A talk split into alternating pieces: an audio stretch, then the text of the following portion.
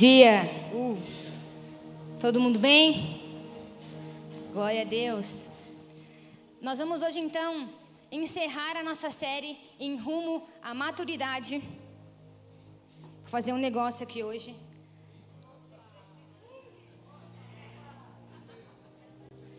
Porque dormir, né, gente? E sabe, a gente, eu acredito que, assim como eu, você tem sido muito confrontado, esticado pelas palavras. Falar de maturidade não é algo fácil. E, e exige muito de nós ouvir e entender e avaliar quanto maduro estamos e somos. E hoje o subtítulo da minha palavra é: o que você está comendo? Anota aí. Quem aqui é jovem? Quem é minha geração aqui? Levanta bem alto a mão. Deus vai pegar a gente hoje. Abre sua Bíblia em Hebreus. Eu vou começar lendo a nossa base bíblica dessa palavra de hoje. Está em Hebreus, capítulo cinco, versículos de onze a quatorze. Fala assim: há muito mais que gostaríamos de dizer a esse respeito, mas são coisas difíceis de explicar. Sobretudo, porque vocês se tornaram displicentes acerca do que ouvem. A esta altura, já deveriam ensinar outras pessoas, e, no entanto, precisam que alguém lhes ensine novamente os conceitos mais básicos da palavra de Deus. Ainda precisam de leite e não podem ingerir alimento sólido. Quem se alimenta de leite ainda é criança e não sabe o que é justo. O alimento sólido é para os adultos que, pela prática constante, são capazes de distinguir entre certo e errado. Sabe, você vai concordar comigo que nós estamos vivendo dias hoje que as pessoas mais velhas, os que têm talvez hoje sessenta, setenta, cinquenta anos, não viveram ou vivem como nós. A velocidade e o acesso que nós temos às coisas é sensacional, e glória a Deus por isso. Glória a Deus por aquilo que a internet faz, é, é muito bom.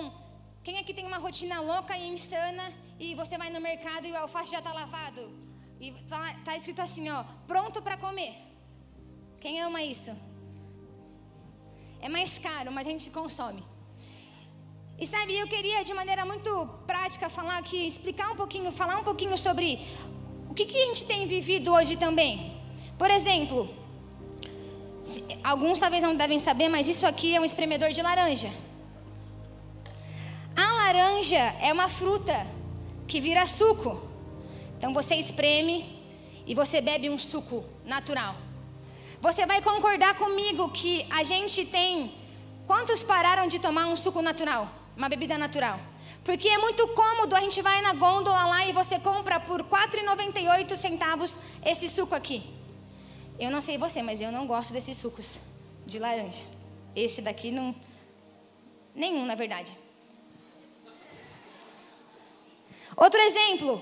Por exemplo, a banana. Sabe, a banana é uma fruta e você tem que comprar a banana. Você tem que ir até o mercado e você pega a banana. E você tem que ver se a banana tá boa ou não tá boa. E você tem que abrir a banana. Descascar a banana. Se você é como eu, você não come com esse negocinho aqui, ó.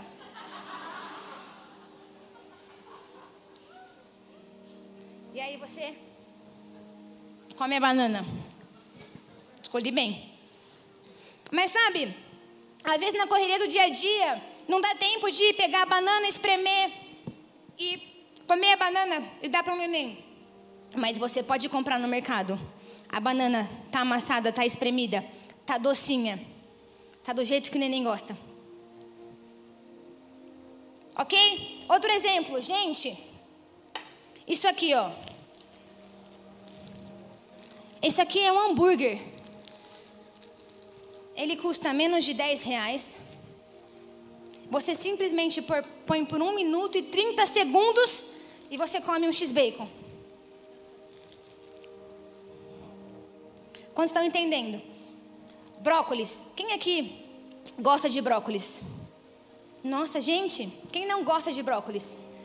É nós. Queridos, eu tenho muita dificuldade em gostar de brócolis.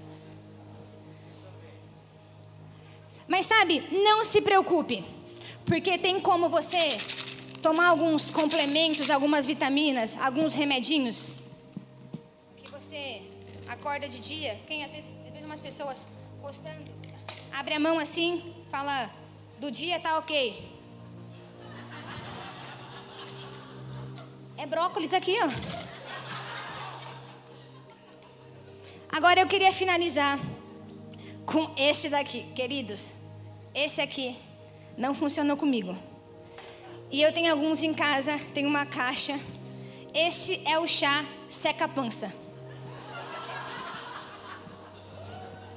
Você não precisa, não precisa mudar os seus hábitos.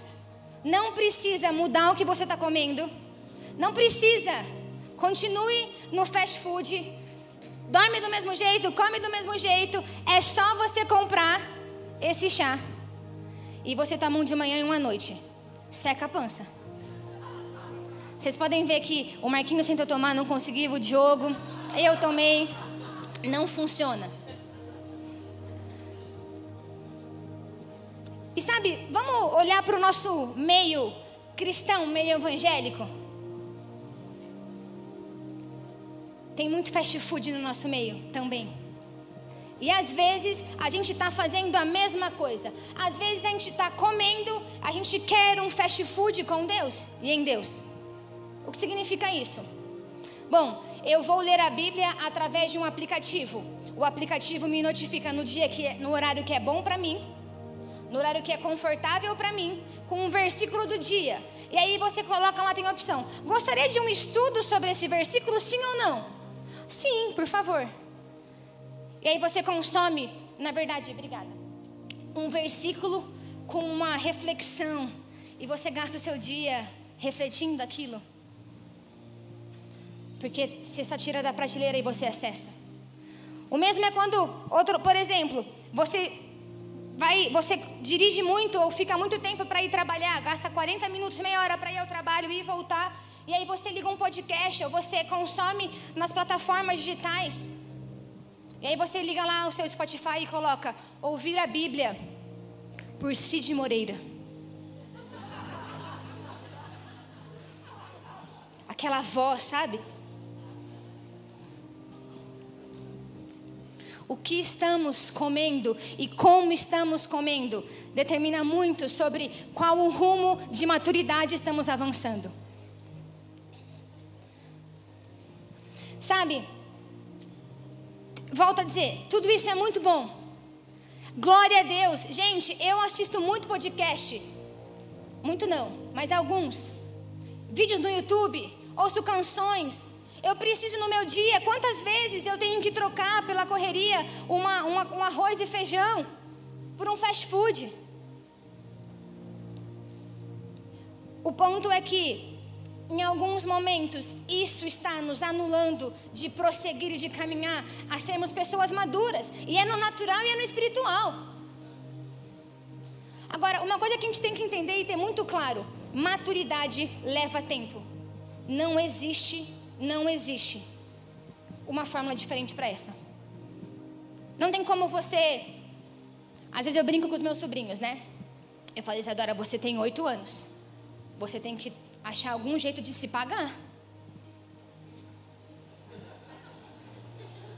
Você tem que levantar um recurso para a tua escola. Ela fica com aquela carinha dela, né? Sabe, não tem como você nascer um bebê. A meta é que daqui três meses ele não pode mais usar fralda. Daqui um ano, você, ele tem que saber ler e escrever. Maturidade, ser maduro, leva um tempo. Hoje eu com trinta e três anos tenho uma maturidade para algo, mas tem coisas que eu ainda não tenho, porque eu ainda não vivi, porque ainda o tempo não me formou, não me forjou. Eu não vou ser mais maduro em algumas coisas do que alguém de quarenta anos, de quarenta e cinco. Às vezes eu vou ser, depende da experiência e da vivência. Mas a premissa é, maturidade vai levar tempo. É por isso que leva tempo você ir num bom restaurante e comer um bom hambúrguer gourmet. Porque não dá para comparar esse hambúrguer aqui, que faz em um minuto e trinta, com um hambúrguer gourmet. A carne está descansando, a carne está formando o formato, tem um tempo para ir na grelha, para chegar no ponto que você quer, entende? Agora, é interessante que nem só o tempo, o tempo ele é o fator principal, mas lá em Hebreus cinco, doze, que é o mesmo, o que a gente já leu, fala assim, ó, mas a essa altura já deveriam estar. Acontece que tem momentos também que nós já deveríamos estar maduros. O que eu quero dizer é que entre nós, quem aqui é convertido há um ano? Dois anos? Três anos? Quatro anos? Cinco anos? Nossa, dez anos? É, então é todo mundo maduro aqui. Mas a verdade é que, nesse contexto, Paulo não estava falando somente com pessoas novas na fé. Pelo contrário, com pessoas que já caminhavam na fé, que já entendiam a palavra, que já ouviam da palavra. E Paulo diz, mas olha, vocês não estão. Era para vocês estarem multiplicando aquilo que vocês aprenderam. Mas a gente tem que voltar aqui agora, ó, e voltar essa escola do zero com vocês. É mais ou menos assim. Você entrou na Igreja Viva, você fez o Connect um, Connect dois. Me ajuda, Samuca. Você fez o Novo Começo, o Passo a Passo, o Cultura do Reino. Sabe, você está recebendo alimento, mas a gente tem que parar e falar assim, ó, você tem que voltar lá para o Connect um. Porque a Bíblia diz que eles estavam sendo displicentes. E nesta manhã, cabe a mim e a você entender se em algum momento, independente de quantos anos temos com Deus, com Jesus, na nossa caminhada, se há displicência. Porque a displicência, ela vai nos distanciar de caminhar em rumo à maturidade com Deus. E talvez Deus vai ter que pegar a gente lá de cima. Sabe, o que eu quero dizer é que talvez você tenha três anos de convertido. Se você está avançando rumo a essa maturidade, talvez você que tem dez, cinco anos, Deus tem que falar, você tem que voltar. Porque é a tua displicência. E sabe algo interessante? Eu queria, na verdade, falar sobre três verdades. Três verdades que vão nos levar a uma maturidade do nível de criança a um adulto. Três verdades. E a primeira verdade diz o seguinte, anota aí, ou presta atenção.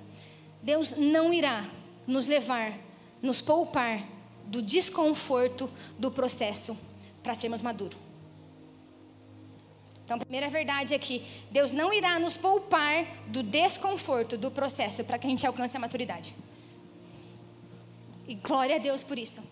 Sabe por quê? Deus não gosta de filhos mimados. Se você é um pai que mimou teu filho, talvez em algum momento você fale assim, caramba, não queria ter feito esse filho mimado assim. E às vezes você é um pai que fala, filho, glória a Deus, porque eu não te mimei. Nós precisamos entender, existe um processo de Deus para nossas vidas, para a minha vida e para a sua vida. E querer um conforto nesse processo já está dizendo, você não quer seguir uma maturidade. Porque vai ser desconfortável. Sabe quando você pega um bebê? Como um bebê reage? Um bebê quando nasce, ele sai do ventre da mãe. Qual que é a primeira reação de um bebê? Ele chora. Certo? Se ele não chora, o pessoal não fala, não chorou, tá esquisito. O bebê vai para casa, ele tá com fome, o que que ele faz? Ele chora. Ele está com a fralda cheia, incomodado, o que ele faz? Chora. Ele está com fome, ele chora. Ele não está dormindo, ele chora. O que que nós fazemos? Ai, o que que você chora, né? Além de chorar junto, mas o que que a gente faz com o bebê? Ai, você está chorando por quê? Tá sujo, vem cocô. Ah, você não... Mamãe também não está dormindo. Às vezes, a gente faz assim, ó, Deus, fazer isso.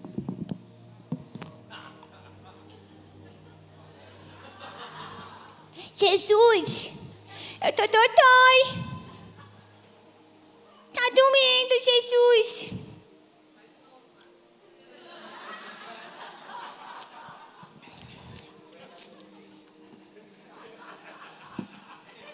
Eu não pus leite, óbvio. Sabe, o que eu quero dizer é que às vezes a gente quer ser esse bebê que chora e que Deus vai vir. Deus vai vir. Mas quando nós saímos do estágio de um bebê, o como ele vem é diferente. É desconfortável.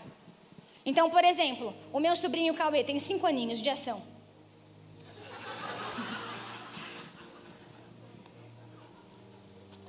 Vou falar o porquê. Porque ele é o segundo sobrinho, então já veio a primeira, é o segundo sobrinho, é menino. O Cauê, quando saiu da fralda, ele ia no banheiro. Cauê, você agora já cresceu, sabe se limpar e ficar sozinho. Mas, às vezes, ele tinha a segurança dele, ele ficava no banheiro. Gente, alguém me limpa. E a gente ouvia e falava, deixa ele lá. Gente! Aí você chegava no banheiro e o Cauê estava assim, ó. O que eu quero dizer é que quando a gente chega em alguns estágios, e com Deus é a mesma coisa, e você consegue amadurecer, o nosso Pai começa a dizer, não, filho, agora você consegue. Mas, mas eu não, eu não tô seguro, não. E é desconfortável para a gente, como pai, ver isso, e como para a criança. Mas o resultado é bom, não é bom? Sabe, eu quero dar um outro exemplo. Quem aqui já exerceu o dom de milagres de fé, marcando uma consulta com um nutricionista? Isso é se mover na fé, queridos. Pois bem, eu marquei há um tempinho, eu faço um acompanhamento, não como deveria fazer, mas eu faço. E aí eu fui na primeira consulta e marquei lá, liguei pra, pra ela, tal, e ela falou assim pra mim, olha, antes de você vir aqui, não tem como você vir aqui sem alguns exames. Então eu fui lá e eu tirei um monte de, né, tirei exame de sangue, e aí levei lá para ela, sentei na mesa, e aí começa. E ela começa a me avaliar. Interessante que ela, me, à medida que ela me avaliava, ela conversou comigo, trocou uma ideia, como sua rotina, o que você faz, tal. E aí ela terminou, terminamos nossa conversa, ela falou assim, agora eu vou fazer a tua a prescrição, né? E eu lembro que ela falou assim para mim na primeira consulta, você vai odiar o que eu estou mandando você fazer. E eu falei para ela, não tem como eu tomar um remedinho? Ela disse, não, você vai ter que comer comida. E essa comida.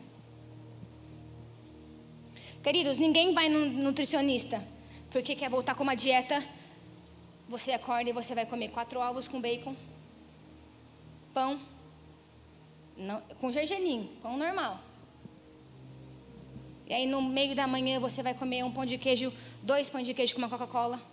E você vai almoçar um Big Mac com free refill, mais um real, batata grande. É que às vezes a gente quer ser maduro em Deus e querer isso. Mas a gente precisa entender, maturidade vai gerar desconforto. E tem momentos que a gente vai querer ser aquele bebê mimado e a gente vai correr para Deus e Deus vai dizer, olha, eu não estou dizendo que Deus vai se ausentar, pelo contrário, mas o como Deus vai nos levar é algo que vai nos tirar da zona do conforto. Para um bebê não deve ser fácil, certo? Com, com a gargantinha dele, sair do leite e comer papinha. Digerir é, algo, é uma experiência nova que ele tem que ter. A segunda verdade é que eu preciso ser um filho que conhece o Pai e que corresponde a Ele.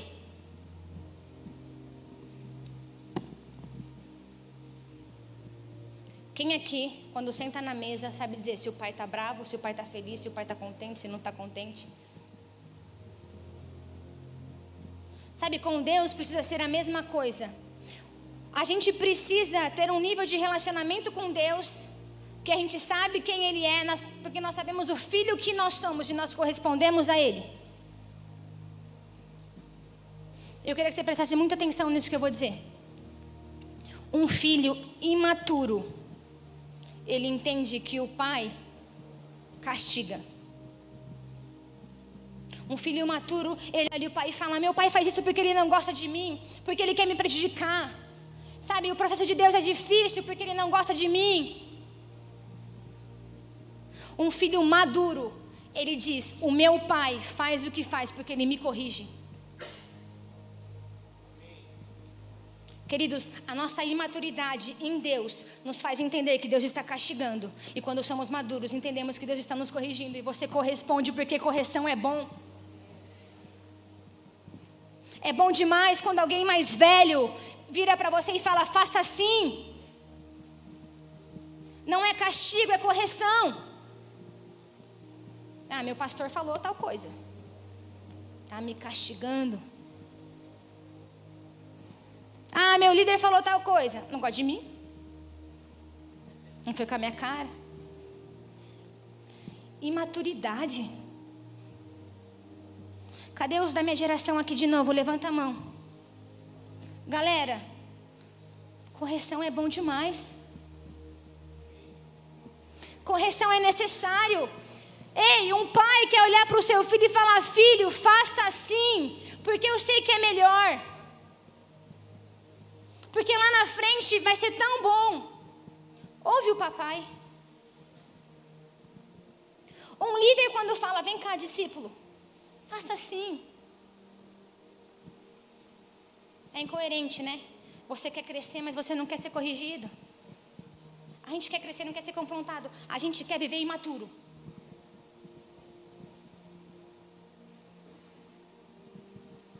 O tempo do pai é diferente do tempo do filho. E sabe, eu queria dizer, você quer entender de fato, dizer, Deus, eu tenho um relacionamento maduro com você. Eu vou dizer uma coisa, Deus nunca vai revelar o tempo dele pra gente.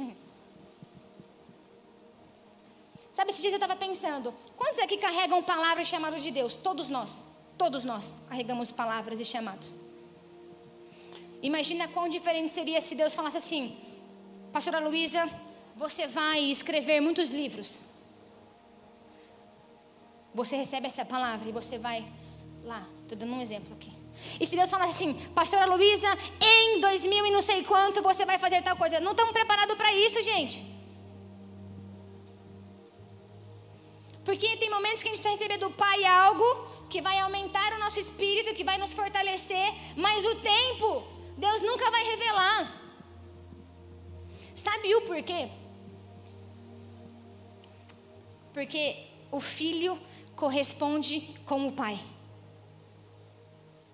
Então, muitas vezes o tempo, por mais que Deus tenha um tempo, talvez ele vai mudar e Deus muda a rota, porque a tua correspondência te impede do tempo de Deus.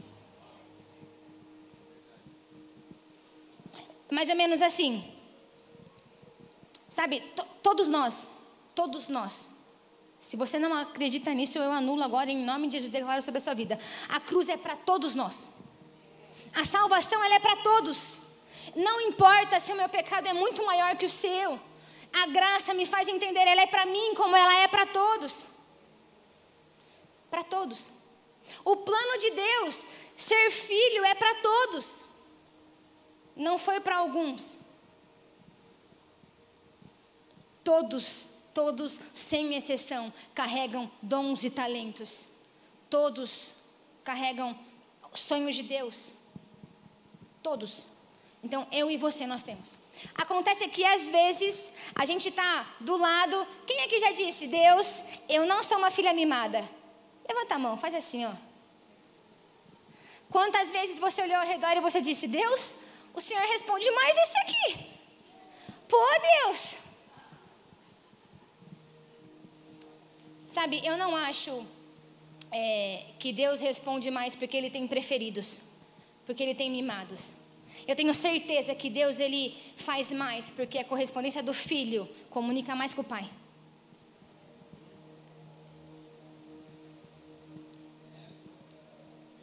Sabe, o que Deus tem para mim é para você, é igual. O quanto eu decido... viver com Deus, o quanto eu correspondo ao processo que Deus quer fazer na minha vida, o quanto eu correspondo ao desconforto, desconforto de ter que abrir mão de uma série para orar, ficar atrasada num capítulo para... O desconforto de jejuar, no sentido que é algo que nos... Entende? É o quanto o filho corresponde ao pai, é que determina o quanto o filho vai... traçar. É por isso que às vezes a gente vê pessoas do lado e a gente é aquele crente comparador, né? Ô Deus, pessoa aqui, ah, você faz a conta, né? Eu estou três anos, dizimo não sei tanto, sei, isso aqui está tanto, mesmo não sabe como é conta. Recompensa. Queridos, o pai devolve o quanto o filho corresponde. E sabe o último ponto que eu queria falar, que é muito importante. Eu queria gastar um bom tempo nisso. Sabe, nós então precisamos entender que vai gerar em nós um desconforto para ser maduro. E glória a Deus por isso. Precisa gerar em nós uma correspondência de filho que entende quem o pai é e corresponde ao pai. Porque filhos imaturos acham que são castigados e filhos maduros entendem que são corrigidos e a correção nos leva a um lugar melhor. E o último ponto é que o que você consome, o que você põe para dentro, determina aonde você vai chegar e o como você vai chegar. O que eu estou pondo para dentro da minha alma, do meu espírito, o que eu estou consumindo, vai determinar o como e até onde eu vou chegar. Então eu quero que você se imagine numa corrida. Vai vencer aquele que melhor está preparado. Então, naturalmente falando, se a gente fizesse uma corrida aqui hoje e colocasse você lá daquela parede para ir até aquela outra parede, a tua condição física vai te levar até onde nessa, nessa corrida? Você está acima do peso? Você está sem fôlego? Você está muito tempo sem se exercitar? Você está comendo errado? Você não está descansando? Você não está dormindo bem? Talvez você vai chegar capengando, manco, vai dar problema no joelho no meio do caminho. Mas espiritualmente falando é a mesma coisa. Quando você está numa caminhada, trilhando uma caminhada com Deus, o que você está comendo, o que você está pondo para dentro, vai determinar se você vai chegar e como você vai chegar para o destino que Deus tem para você, para o propósito que Deus tem para você. E sabe, exige muita maturidade. E eu queria, Hebreus cinco, treze, que está tá nessa passagem que nós lemos também. Eu só mudei a versão aqui, fala: ora, todo aquele que se alimenta de leite é inexperiente na palavra. A verdade é que uma caminhada, uma corrida, exige experiência. Um atleta que vai correr, ele tem que ter uma experiência. É a experiência que vai ajudá-lo a falar como ele vai chegar de lá, daqui até lá. Já viu um atleta que na largada está lá no final, sei lá, ou está em algum lugar, de repente o cara ganha. O cara sabe o que está fazendo. E sabia, eu queria dizer algo para vocês. Eu queria muito agora, de, muito sério mesmo, assim. Você que tem entre a minha idade, menos e um pouquinho mais. Vamos falar dos hunters. Tem hunters aqui? Tem cais aqui? Isso aí. Tem adultos, né? Mas sabe, eu não falo porque eu não estou falando dos mais velhos. É porque a gente tem que, a gente está errando em algumas coisas e a gente está pondo para dentro muita coisa ruim, muita coisa errada. Sabe, a gente precisa tomar um cuidado porque a gente está fazendo isso daqui, ó. Às vezes, isso aqui, que é tão barato, está virando a nossa maturidade em Deus.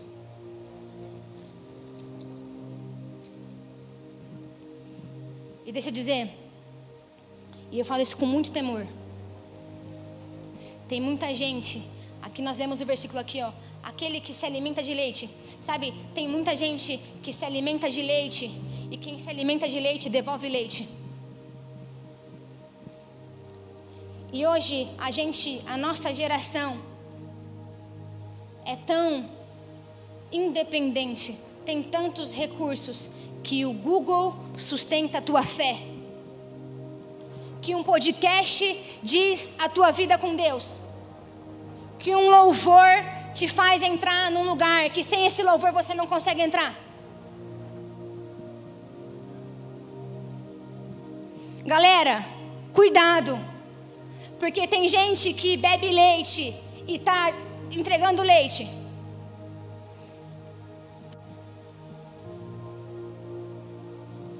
Sabe, quando uma mãe, ela não come bem, certo?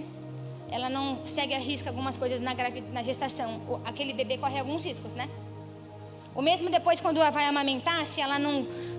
É, não sei exatamente o que, mas assim, se ela não faz as coisas certas lá, vai beber um leite ruim a criança. A criança não vai ter algumas vitaminas, alguns nutrientes. Não vamos trocar leite. Leite que tem na internet. Leite que tem... Queridos, às vezes a nossa imaturidade nos faz consumir leite de outros que são imaturos.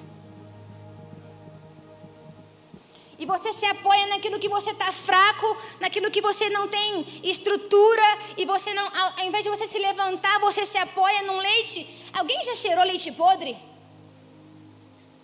Alguém já sentiu o cheiro de leite azedo? Eu peguei essa mamadeira aqui para simular hoje, dei uma cheiradinha e falei, nossa, precisa ficar de molho. E eu queria encerrar dizendo algo para você sobre isso, que a gente, o que a gente está comendo determina onde nós vamos e como nós vamos chegar. Um, um crente que bebe leite, ele vive de informações. O que significa isso? Um crente que bebe leite, que consome leite, que não tem condição de receber um alimento sólido, um alimento que é mais grosso, mais firme. Ele vive de informações. Então, a informação que ele recebe é que Deus está curando, é que Deus está fazendo. A informação é que aquela palavra significa tal coisa. A informação é o que posts e redes sociais estão falando, estão dizendo. Ele recebe informações. Um crente imaturo que está bebendo leite, ele se abastece de informações. Agora, presta atenção. Um crente que é maduro, que está recebendo o alimento de Deus, aquele alimento que Deus quer nos dar, ele vive de revelações. Então, ele não ouve o milagre, ele vive o milagre. E eu diria que o maior desafio da nossa vida, quando a gente começa a avançar com Deus, é de fato, não mais receber informação, mas é gerar a informação, é de fato a tua vida. Aquilo que Deus faz em você, a maturidade que você carrega, te faz viver revelações. Quem aqui já ouviu pessoas dizendo, uau, eu fui um dia num evento e eu vi pessoas sendo curadas? Isso é uma bênção, isso é incrível. Mas maduro, entender o reino de Deus, alimento sólido, é quando você consegue orar por alguém e você vê Deus curando. Sabe, é quando você é usado na adoração e a tua referência não é o que está na, na mídia. A tua referência é os céus. Sabe, é quando eu estou aqui para pregar e de maneira, com muito temor eu falo, é aquilo que Deus está gerando em mim, que a gente precisa devolver. Fruto daquilo que, eu, daquilo que Deus revela através da minha maturidade. Eu entendo que eu sou madura, eu, eu começo a refletir e dizer, nossa, eu não estou sendo displicente, eu não estou anulando aquilo que Deus pode fazer, quando a minha maturidade revela experiências.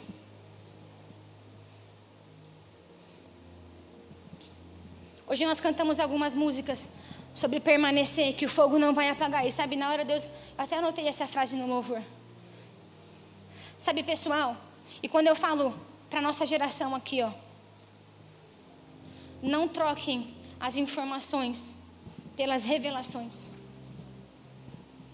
A verdade é porque a gente está crescendo, a gente está buscando um Deus, um reino, mas por aquilo que Deus está fazendo nos outros e não naquilo que Deus está fazendo em nós. Só que amanhã eles não vão estar com a gente.